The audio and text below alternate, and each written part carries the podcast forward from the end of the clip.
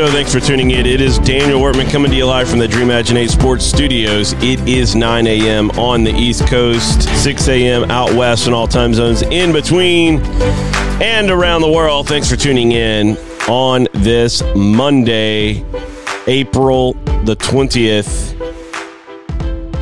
Hope you had a good, safe, social distancing weekend.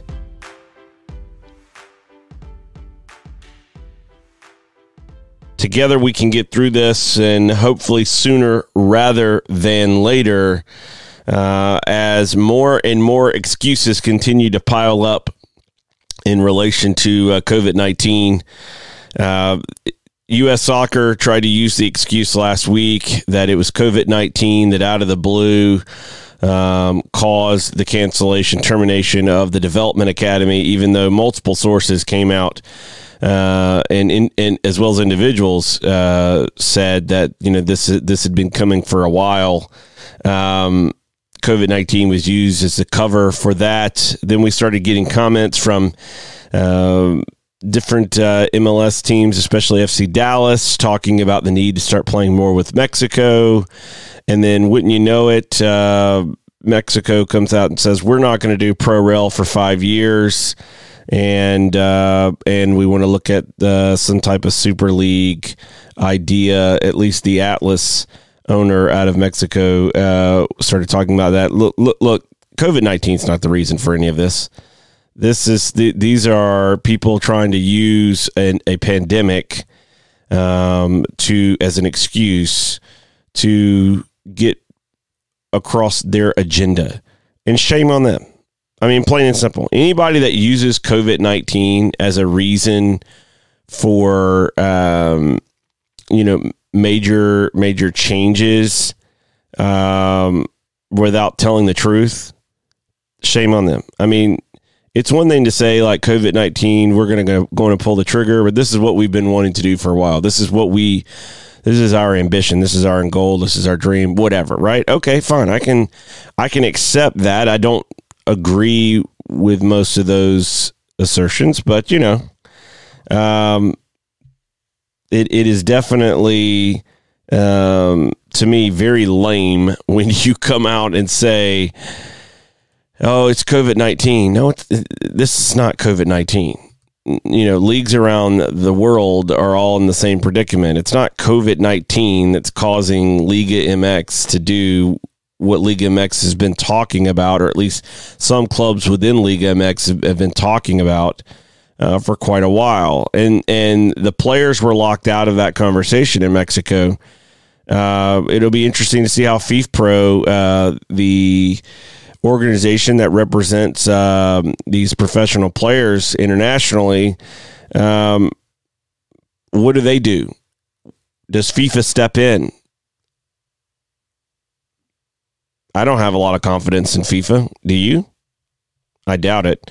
Um, so you know, we'll see. Those are those are some of the stories that uh, you know broke over the the weekend. Um, Friday was a was a big success. We uh, we did a live Q and A, and we had Chris Kessel on for the entire two hours plus of the show. Uh, and uh, and and so we we want to make sure that this is available to you again today. Um, you can text your questions to one eight four four seven eight nine eight eight four four. You can email your questions to team at wrk.mn or you could send your Twitter DM questions to at Daniel Workman. As always, you can find the different channels to watch at danielworkman.com forward slash watch. Uh, so uh, that is uh, the way that you can send in some of your questions, maybe some of your thoughts. Uh, or any topics that you uh, you want me to cover today, um, and us to cover today, it is it is definitely um, definitely great to finally get to watch uh, Michael Jordan and the Jordan doc, the the Last Dance with the Bulls. Um, I have been looking forward to this for a very very long time. I had been trying to explain to my my kids who who had no idea who Jordan was except through you know my words and and and never re- you know they never saw him play. They were they weren't even thought about uh, by the time he was done playing, and and so uh, we get the first two episodes last night. The entire family sat in the living room watch. I, I don't know what the ratings are, and I'm sure they'll come out or or or are already out. Um, but I'm sure the ratings were like smashing bananas massive. I mean, it was incredible two hours of television. Um, you know, to to see um, the behind the scenes.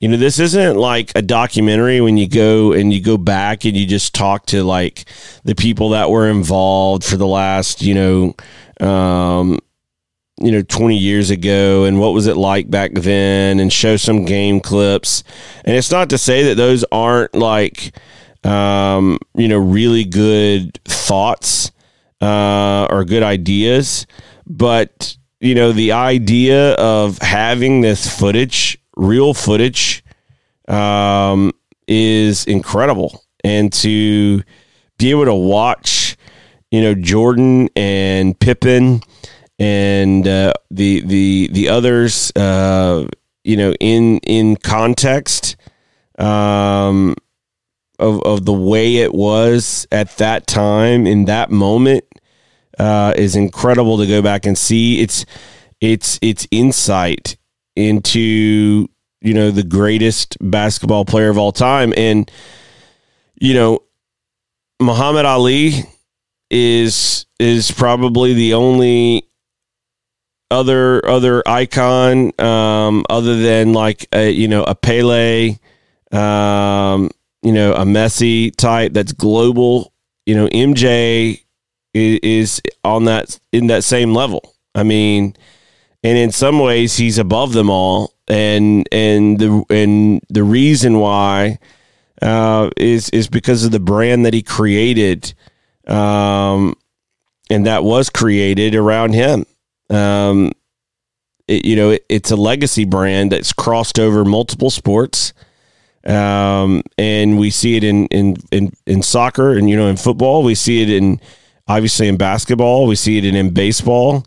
Um, you know, the, the MJ brand, that logo is just, um, it, it's, it's such a powerful, um, image and there's you know you you want to talk about a legacy and an impact and global reach uh, that that endures to this day. Uh, MJ and you know going back to watch the that footage from the Bulls in the 80s and going into the 90s and then and, and what they were in the 90s. I mean it it's just incredible and and people forget like how you know they watch LeBron now and they're you know these young guys they watch LeBron now and they're like oh LeBron's the goat LeBron's the goat. I'm like dude LeBron can't hold MJ's jockstrap plain and simple.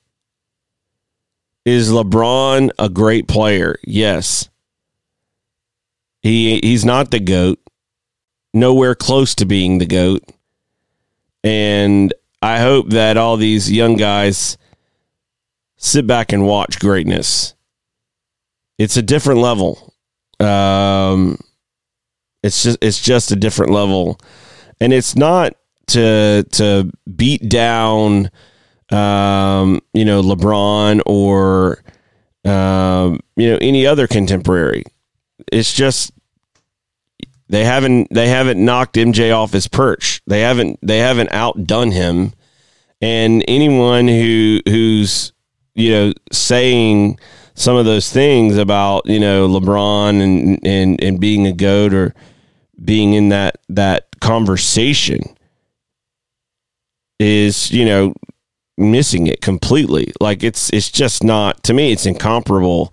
Uh, the way that MJ conducted himself, the way that he um, played, the way that uh, he led. um, and the things that he did, and and like I said, it goes beyond. Um, it goes beyond just just on the court. It's off the court. Uh, and LeBron's huge. I get it. He is. He's huge. But um, but I don't think he's anywhere near that level. So um so that was great. Getting to watch that last night, uh, those first two episodes, now having to wait a week for the next two. I mean, it's torture. ESPN, why didn't you just release it Netflix style and give us all 10? Because I think the whole world would have been binge watching. It's not like we could go anywhere. Um, and, and that, you know, that would have been incredible, but, uh, they'll have our eyes again next Sunday and the Sunday after and the Sunday after one of the things that I found fascinating that I didn't realize, I, I, I remembered, you know, Scottie Pippen and the talk, you know, of him, um, you know, not being appreciated, you know, for who he was at the time. Looking back, oh my gosh, how how bad he was treated uh, from a respect standpoint. I, I don't actually think that that could happen these days. I mean, I think number one, I think the NBA has changed so much uh, since then um, that that I just don't. I don't. I don't think that that scenario where you have a player like Scottie Pippen making the sixth most money on his team in, in a massive disparity uh, with the rest of the league. I, I, just don't. I don't think that would even happen these days. Uh, and it's unfortunate that it happened uh, to Scottie Pippen because uh, he, he's an all time great um, player. I mean, Scottie Pippen uh, was, I don't think you could have created a better, you know, teammate to MJ. Um, just everything that he needed to be and was uh, to fit with MJ that was Scottie. It was MJ and Scottie. I mean, you there was no doubt who the GOAT was. There was no doubt who the greatest player was. It was MJ. Everybody knew it. Scottie knew it. Everybody knew it. But that that should not diminish what Scottie Pippen brought to the game and what Scottie Pippen meant to those Bulls and uh, and for him to, to to be, to be paid like that. What what to me is and I get the business side of things. I'm a business owner, but if I'm Jerry Reinsdorf, how do I get on that Jordan doc with any um, measure of, you know, not just being completely embarrassed for having uh, that situation play out with with that contract and to go back and talk about, yeah, well, we tried to tell him not to sign it. Then why did you offer it? what? I mean, like, show some respect. I mean, geez, I just Wow. So um, yeah, that was that was another that was an, that was another moment in the Jordan doc to me that was eye opening. And there's a lot of stuff, and I and I think there's a lot more we can get into um, throughout these shows because uh, the one thing I think that every American soccer player can learn from this is is is some lessons from from Jordan. There were some lessons I think from Scottie last night and from others. Uh, but uh, when you look at the greatness aspect, excellence, one of the things that MJ uh, spoke about uh, in terms of excellence and, and, and why he became the player he became, um, he you know he talked about the this you know ultimate reason why we're here uh, what to do, what what am I here to do, and, and and what is this all about? And we're going to get into that after the break. Again, just want to remind you that uh, if you would like to text your questions, you can to one eight four four seven eight nine eight eight four four.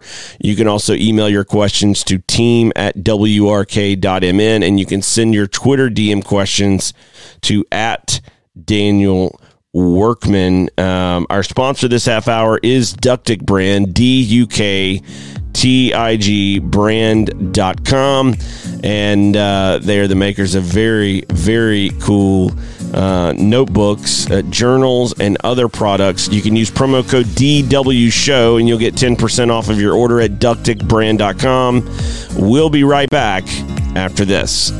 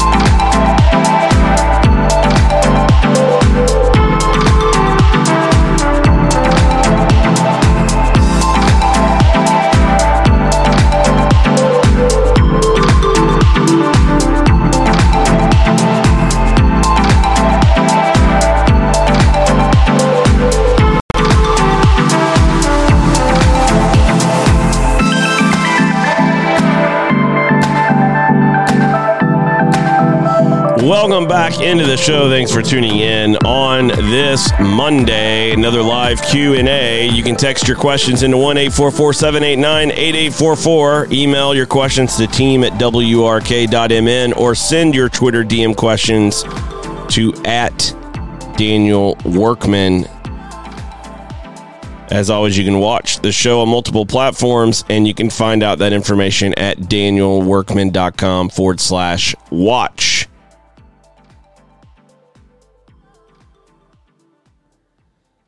So uh, that Jordan documentary, one of the things that Jordan talked about uh, before I move on to uh, to some of your questions, uh, is is he he said something in the course of these first two episodes that I, I feel like is so important to um, the conversation surrounding American soccer.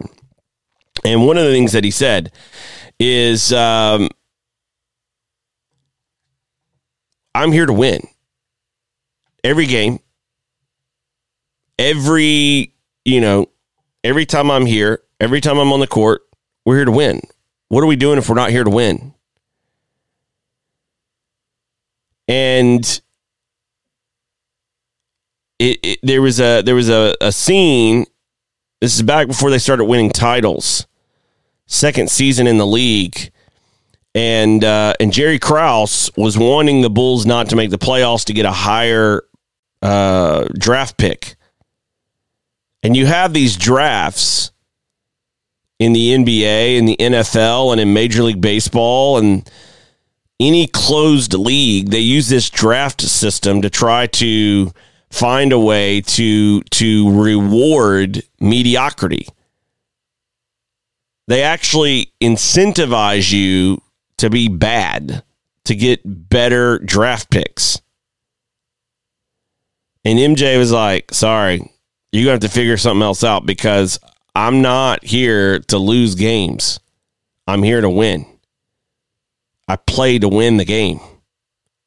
What are we doing if we're not here to win, to compete?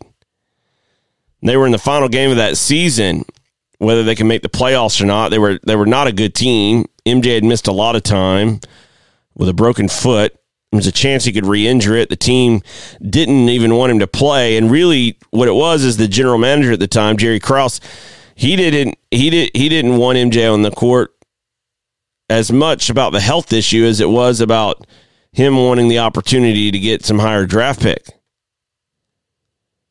They get into this last game, and the coach was warned if you play MJ over the the time allotment, you're fired. And they come down to the very end of the game, and we're talking about seconds left, and MJ was out of time. And uh, and the coach made him sit on the bench, wouldn't let him back in. And uh, fortunately for the Bulls and for MJ, John Paxson uh, sunk a game winning shot and they made the playoffs. And I'm sure Jerry Krause was ticked because he was hoping that uh, they wouldn't make the playoffs. But that spirit, that attitude, what are we here to do if we're not here to win? This this competitive fire. This has been stamped out of American soccer.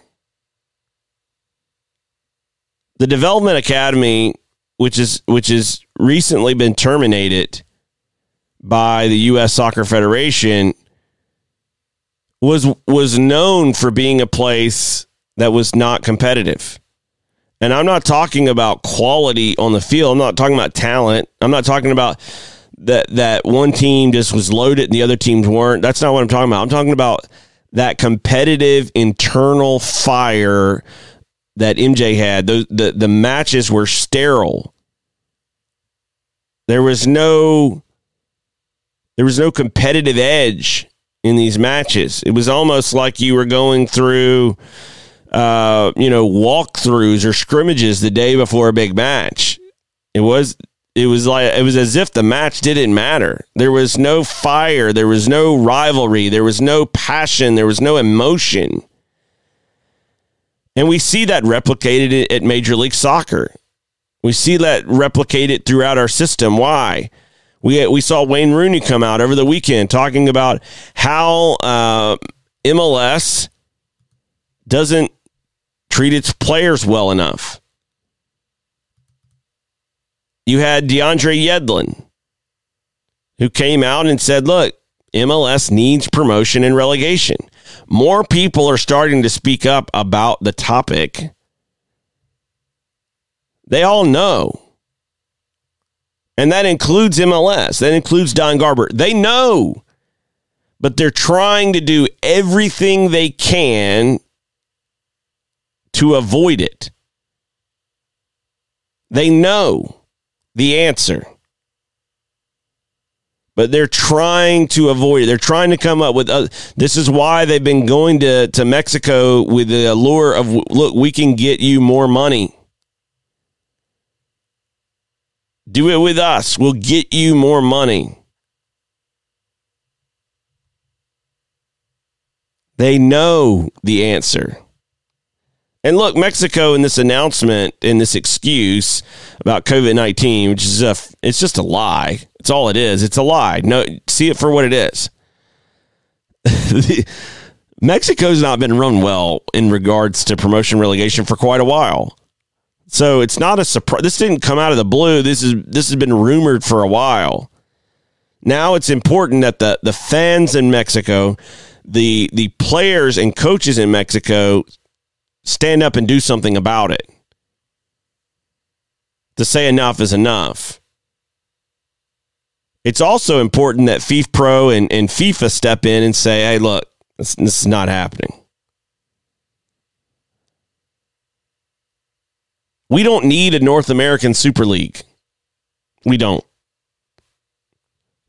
The United States is a massive country. We have markets that have no access to the top of the game with populations larger than tons of first division clubs around the world. We don't lack for ambition. We don't lack for size. What we lack for is a system that allows clubs to win, to be rewarded for doing things well. That is what we lack. That's what Garber doesn't want you to have. He wants to keep control in a few markets. Why? That's the business plan artificial scarcity. Lock everyone else out and extort you for money. It's very simple.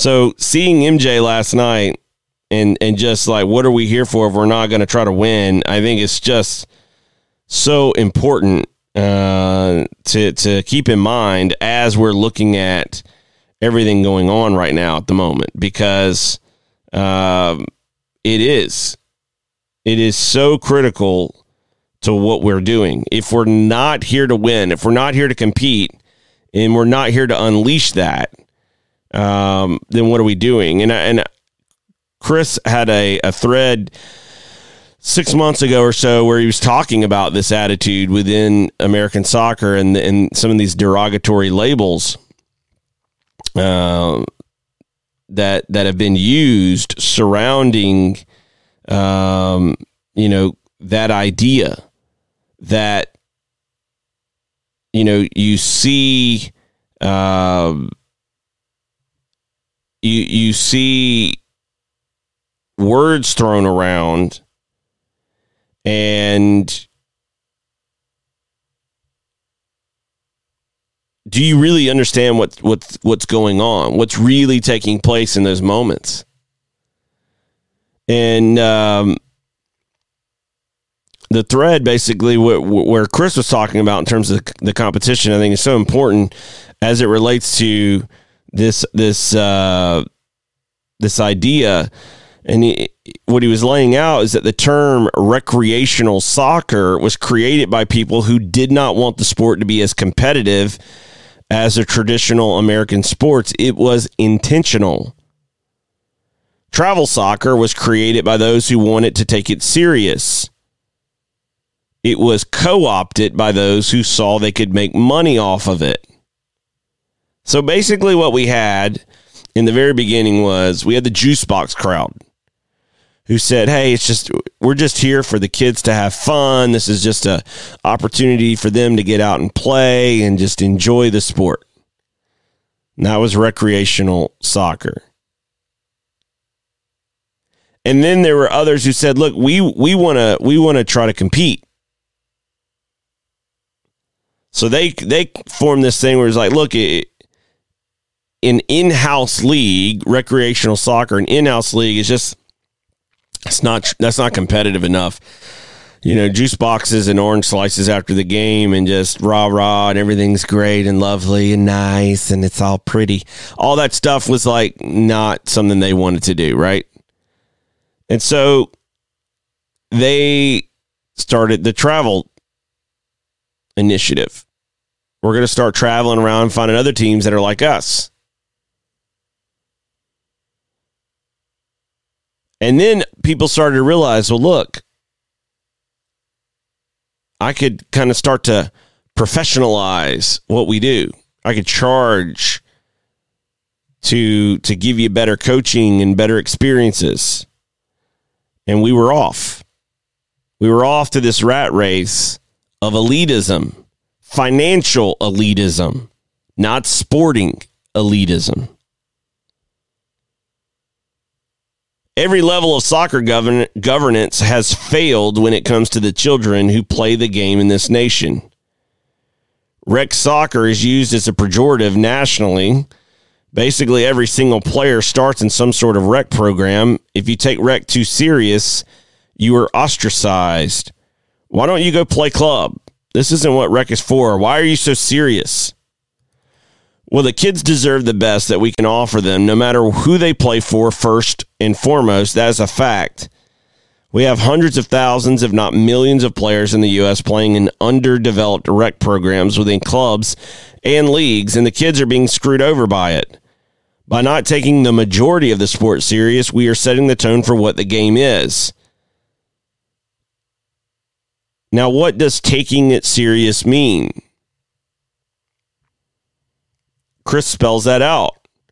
Coaching education, amount of practice time, opportunity for growth, competitions, etc. This hyper localized community based soccer is the part of youth soccer that needs fixed. This is where every player starts. This is the entry point for every single family that isn't a soccer family, soccer first family already. This is where things are most broken. This is where a national soccer culture change can and will happen. This is where investment needs to be made, needs to happen. This is where the keep them playing as long as possible, as a high level as possible, will happen. This is where we are going to be able to find thousands and thousands of coaches who really care about kids. These are the ones who need to be trained how to develop players. These kids care. And this is an important point here. It's the it's the adults messing this stuff up. It's not the kids. You're not you don't have to force kids to to compete. Most kids want to win. They want to do well.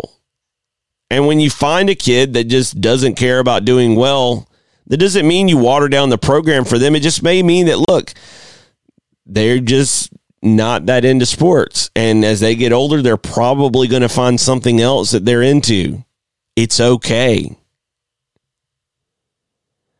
These kids care. They care just as much as your child that you pay big money to play club soccer for. They don't want to lose. They want to get better. They want to win. They want to have fun. They want to play with their friends, with other good players. They're kids, just like your kid that plays club or travel or whatever you call it where you are. They all deserve the best environment that we can give them, not to be forgotten about, used as a bank account for the club or business, or relegate it to crap programs. We need change when it comes to soccer in this country for all the players, not just the ones at the top. In in light of the news about the DA and everyone's gone crazy like what's going to happen. And now we got all of this going on. The, the bottom line is until there's a, a nationally organized system by U.S. soccer, we're going to have alphabet soup. Everyone masking a raid, masquerading around with labels and marketing slogans as to what's the best. I, I said it last week. You could you can make the argument that the DA didn't go far enough. The biggest problem with the DA is they tried to adopt Major League Soccer strategy. If you want to know who has the most influence over the federation, look at how the federation conducts its business. What does it model itself after? Exclusionary, limited access. Who does that sound like? MLS. We create the DA, but not everybody can get in. Well, that's fine. How do you get in? Arbitrary access. Who does that sound like? Major League Soccer. The problem with the DA was that you couldn't take your youth club, compete on the field, and win your way into the DA. Therefore, what happened? Clubs started combining to try to create super clubs to get more money, to limit access locally, to charge families more money. To try to position themselves as a big mega club to get access into the development academy. And if you got picked, it meant that you were given an asset value above your neighbors because you knew they could not earn their way in. It was destructive. In places where there might have been five, six, eight, ten clubs, there were remnants of those clubs left in two or three, sometimes one of those clubs got a DA. And all of the best players went there. Why? Exclusionary access. It does not take a lot of money to develop great players. Let me say that again. It does not take a lot of money to develop great players. The first element of creating a great player, developing a great player, is the player themselves. And it's the most important part. Are they on the ball all the time? Do they love the game? Do they watch matches? Do they play all the time? Are they training themselves all the time? Are they self motivated? If you don't have that, you can't bake the cake. If you don't have that, you'll you're never going to develop a great player.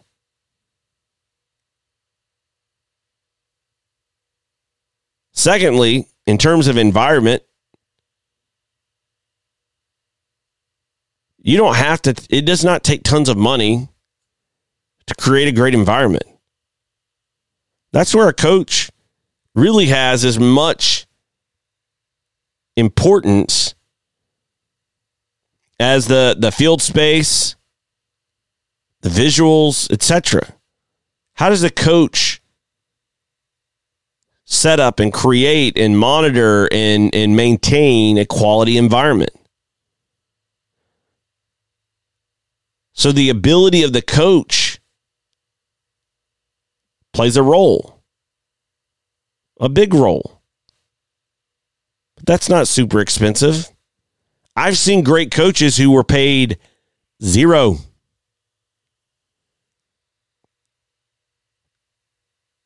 There are great coaches in Europe that make a fraction of the money that American youth soccer coaches make. And they're developing and producing better players in Europe than we are here. And it's not close, and we know it. So, what are we paying for? When you pay these coaches, what are you paying for? Are they delivering the results warranted for the amount of money they charge you? In most cases, the answer is no. So you got to have a player that wants it, that puts the time in, that has the skill, that has the desire, the passion, the emotion, the commitment. You have to have a coach that that is going to help create an environment that inspires you, develops you, teaches you, shapes you. None of this costs tons of money. And it doesn't cost a ton of money around the world. So what is it about? What is the what was the DA system really about? It was about exclusionary access that propped up a system. It made it worse. It's kind of like one of those government programs that you hear about where they say, hey, look, this is going to make things more fair. This is going to make things better. And then you actually read the details of the program and you find out that it's just making the, you know, the fat and happy bankers uh, at the very top of the food chain a lot of money. That's what happened here. There was a program and it didn't go far enough. It didn't give access to everyone. Therefore, you had entire chunks of the country with no access. And if you were a good player, you were told to move because we're not coming to you. We're not going to give you and your club any opportunity. So you got to go. Get out of here. And and when you when you play that out and you walk it through, you realize this system was never set up to benefit youth development. Not in its purest form. If they were, they would have made it accessible to everyone. It should have been, it should have gone further. Everyone, everyone. That should have been what the DA was. And until we have a system that does that, we're going to have an alphabet soup and we're just going to have to deal with it. Plain and simple. Question Why, uh, what will it take to have a system of academies that are built around states as the solution? Um, so basically the question is how do you how do you kind of like create a a a more regional or local academy system well number one um, and you can continue to send your text questions into 1-844-789-8844 email those questions to team at wrk.mn or send your twitter dm questions to at daniel workman um, first and foremost, the idea that a 14 year old needs to get on an airplane and fly across the country to play a match is is absurd. So you don't see this in, in, in other developed countries. You're not if you're FC Barcelona, you're in the country of Spain. It's not a big country. You still don't have youth players going all over Spain to play matches. So why are we doing it here? Because the parents think that's elite. This is what I'm saying. So um, there's been some some conversations about like creating state associations, um, you know, basically academy leagues. Well, m- most state associations have what they call a state league, and you know, I'm sure some are run okay and some aren't run okay. My issue with state boundary leagues is that doesn't necessarily take into account geography and population density and reducing financial burdens on families. So state boundaries are not, to me, the best way to go about this. So I do think the Federation does need state offices uh, because you you need local points of touch and contact. But in terms of of using those same boundaries for the purposes of programming isn't necessarily a good idea. And I'll, I'll give you a few examples. Um, you know, if you are in the the Washington D.C. area, um, you know this: Northern Virginia, um, D.C., Maryland, playing in a in a league that's in that Metro D.C. area makes sense. Now that's that's not within your state boundaries but the population density and the way that that's set up that makes more sense. If you're in if you're in northern New Jersey, it might make more sense for you to play with the New York City system. It, it might make more sense to play in some kind of New York based setup. If you're in southern Jersey, close to, to Philadelphia, it might make more sense to play in the eastern Pennsylvania setup here along the Gulf Coast makes much more sense to travel back and forth across I 10 from New Orleans to Destin than it does to drive from here to Huntsville, Alabama, which shouldn't be driving here either. They should be playing with Nashville, which is an hour away. But that's in Tennessee. And you can do this across the country. So state boundaries are not necessarily the way we should be looking at this to reduce travel and financial burden on families. We should be getting out of this stay to play type of scenario um, in the country as well. You should be able to drive to your game and drive home in a day without like killing yourself or or killing your bank account.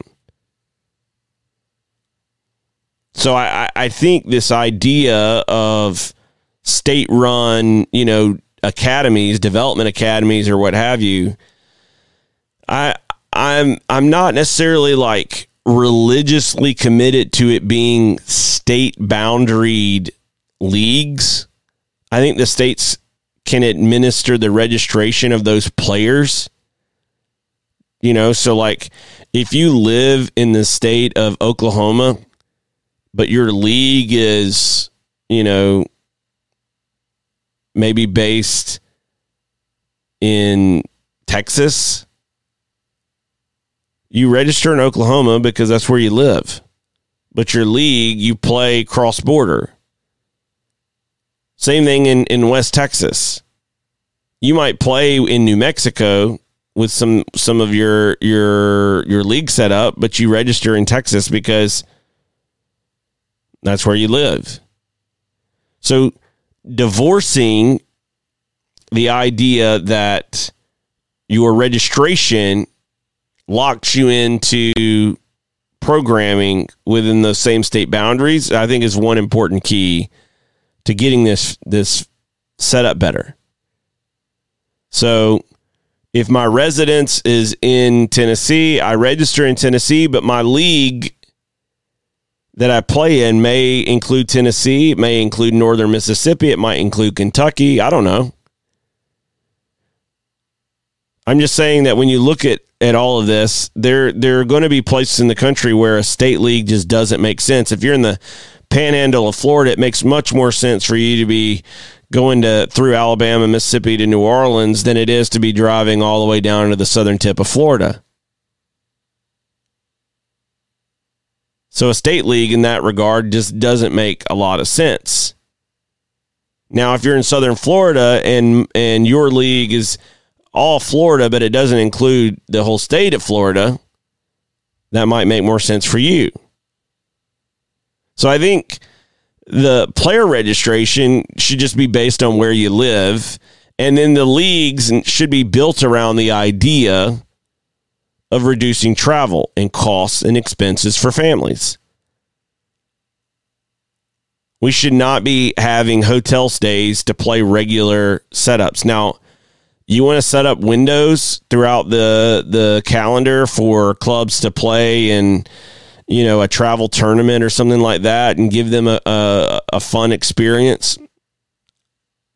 Okay, that's up to you. But your regular like competition, the the organization from the federation in a in a national league system like this I think should be built around the idea of of keep it as local as possible. And I get it to play, you know, good competition at the highest level in your age groups. You're probably going to have to, you know, drive an hour or two at times to to play matches. But that's okay. It's the it's the it's the US. We we just have to deal with that. We shouldn't have to be driving 5 hours, 6 hours for most people. Now I can't help it if you if you're out in you know Wyoming and Montana and some places like that where the population density is just not large enough and you have to travel. I can't. I mean, there's just nothing you can do about that. You're, you, that's where states would probably need to get creative. You know, and I, I actually talked to some individuals uh, a couple years ago from the Wyoming State Association about the idea that that they should go all in on futsal, small sided games. Keep the competition as local as possible. Play occasional matches where you do have to travel. But, you know, if you've got enough for two 11v11 teams, why don't you build like, you know, four 7v7 teams and play seven aside? Or play futsal and have five or six futsal teams play five aside. Like, you know, some of that's where you need to use these states as labs of innovation based on your population and population density, etc. I don't think there's there's got to be a, one, you know, element that you know Southern California is not going to work in a lot of places in this country. But there are other places in this country that wouldn't work in Southern California either. By and large, most of the country, if it, if done and administered properly, can facilitate 11 v 11 soccer at that, you know, U 14, 15, 16, 18, 19, whatever age groups and and do it competitively, have it connected into a system and go from there. But we don't ha- we don't need a system that is religiously committed to state boundaries because I don't think that's a great solution. It's a solution. Is it better than nothing? Yes. But I don't think it's the best solution either. So register the players through your states and then set up leagues based on population densities and reducing travel. If you can do it on those two principles, you can create some some really competitive leagues in this country, reduces travel, allows clubs and teams to participate on sporting merit at the highest levels. So you you set it up and, and, and if you play and you win on the field, then you move up, you play at the higher level and you find your level. You find your balance. You know, it's it's not rocket science here. What what what we've lacked is is the leadership. There's a giant leadership deficit at the U, at US Soccer even now. There's a giant leadership deficit. They just abandoned the youth space and just said, "Look, we're, we're we just don't want to deal with it anymore. You guys deal with it." So now MLS and others are coming out going, well, we're going to start a league and we're going to start a league and we're going to start a league. What makes it better than the other? unless it's open and fully connected and based on sporting merit first and foremost but then as i said also not putting up extra hurdles for families to overcome in, in terms of that side of the ledger then it doesn't matter it's just somebody with an arbitrary marketing slogan and uh, and and nothing else matters from there. So, um, you know, right now, instead, what we've been left with is that uh, our federation runs a system that just arbitrarily dismisses most of the country. And when I say most, I mean like 99% of the youth players in this country are on the outside looking in. And the only way, only way that you can improve um, that statistic and, and, and improve the ability to get more players recognized. I mean, I want you to think about this. Going back to the Jordan doc from last night, The Last Dance. MJ did not make his varsity high school basketball team his sophomore year. He was still growing. Scottie Pippen went to college. He was the manager at an NAIA school, Central Arkansas, at six one, and grew like six, seven inches in college. Something crazy. And then during his college years, over the next, you know, sophomore, junior, senior year, he he he was obviously playing and had grown and grew into himself. And we're running around the country dismissing entire states at 13, 14, 15 years old. Like we have a clue. If any if any coach or scout, any any member of the federation could get up and tell you that they know for certain that there's there's not talented players in this part of the country, or that we can tell you who the best player is at 15, who number one, or who that best player at 15 is going to be when they become 18, 19, 20. Get out of here. Go look at Christian Pulisic. Nobody, nobody thought that guy was going anywhere. Why? He was like a shrimp. He was a little guy. Everyone undervalued him. Go watch little films of him, man. He was like a little guy. He was getting no recognition. No one was going, oh my gosh, this guy's a phenom. Give me a break. When has U.S. soccer or anyone within U.S. soccer shown the ability to pre- accurately predict with near certainty who our best players are or are going to be at 18, 19, 20, 22, 25 years old. They don't know. And if they tell you they know, they're lying and they're charlatans. They're phonies and fakes. And they're probably coming for your bank account. They don't know. It's it's absurd. The fact that we even uh, entertain this stuff is ridiculous at the federation level. So instead of trying to arbitrarily lock people out, Instead of sanctioning Major League Soccer to be exclusive and exclusionary, we should be saying, you know what? We need to get more opportunities to more places, to, to more people. The only way to get more people having more opportunities is to have more openings for them to get into. It's simple mathematics here. If you've got 20 locations and each location can accept 20, you got 400 opportunities. But if I've got 200 locations or 300 locations or 400 locations or 500 locations that can each offer 20 opportunities, when you multiply that out, 500 at 20 that's a very different number than 400.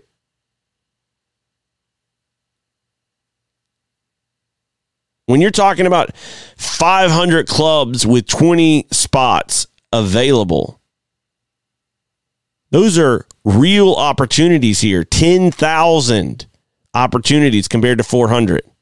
I like those odds a lot better of finding, producing, developing better players than arbitrarily picking either through financial uh, ability or geographic location or personal connections who the best players are. If you're paying because you you think you're getting into some exclusive access. Your mindset's wrong in the first place. And it's wrong of the Federation to allow that to have gone on for this long. It's terrible. All of that needs to change. Register the players through the state, the Federation administer some type of local slash regional leagues that reduces the impact of travel, base it around population densities, make the access based around on field performance. And you'll start watching these labs of innovation spring up all over the country. There are some great people who volunteer their time and do incredible work, and they never get recognized or noticed, and their players never get a chance to be seen. And I guarantee you that story is not isolated. It's all over the country. There are players that you could find that are in these so called recreational programs and programs that are outside of the federation sanctioning or, or at the very least outside of the exclusive rich club soccer environment who are producing and developing better players. And if they were to play your players and your teams, would smoke you. So if we know that to be true, we know that that's happening. And just based on pure statistics and mathematics, knowing that the country is not being well covered in terms of access and opportunity, then you know what we we know the answer that it's real and we're missing it, and we're missing it big time. That is our show for today. Thanks for watching. As always, we appreciate it. Um, as always, you can watch the show at danielworkman.com forward slash watch. You can also catch it on Facebook, Twitter, YouTube, etc. Uh, appreciate uh, you tuning in to the show today. As always, every weekday at 9 a.m. Eastern Standard Time. We'll see you again tomorrow.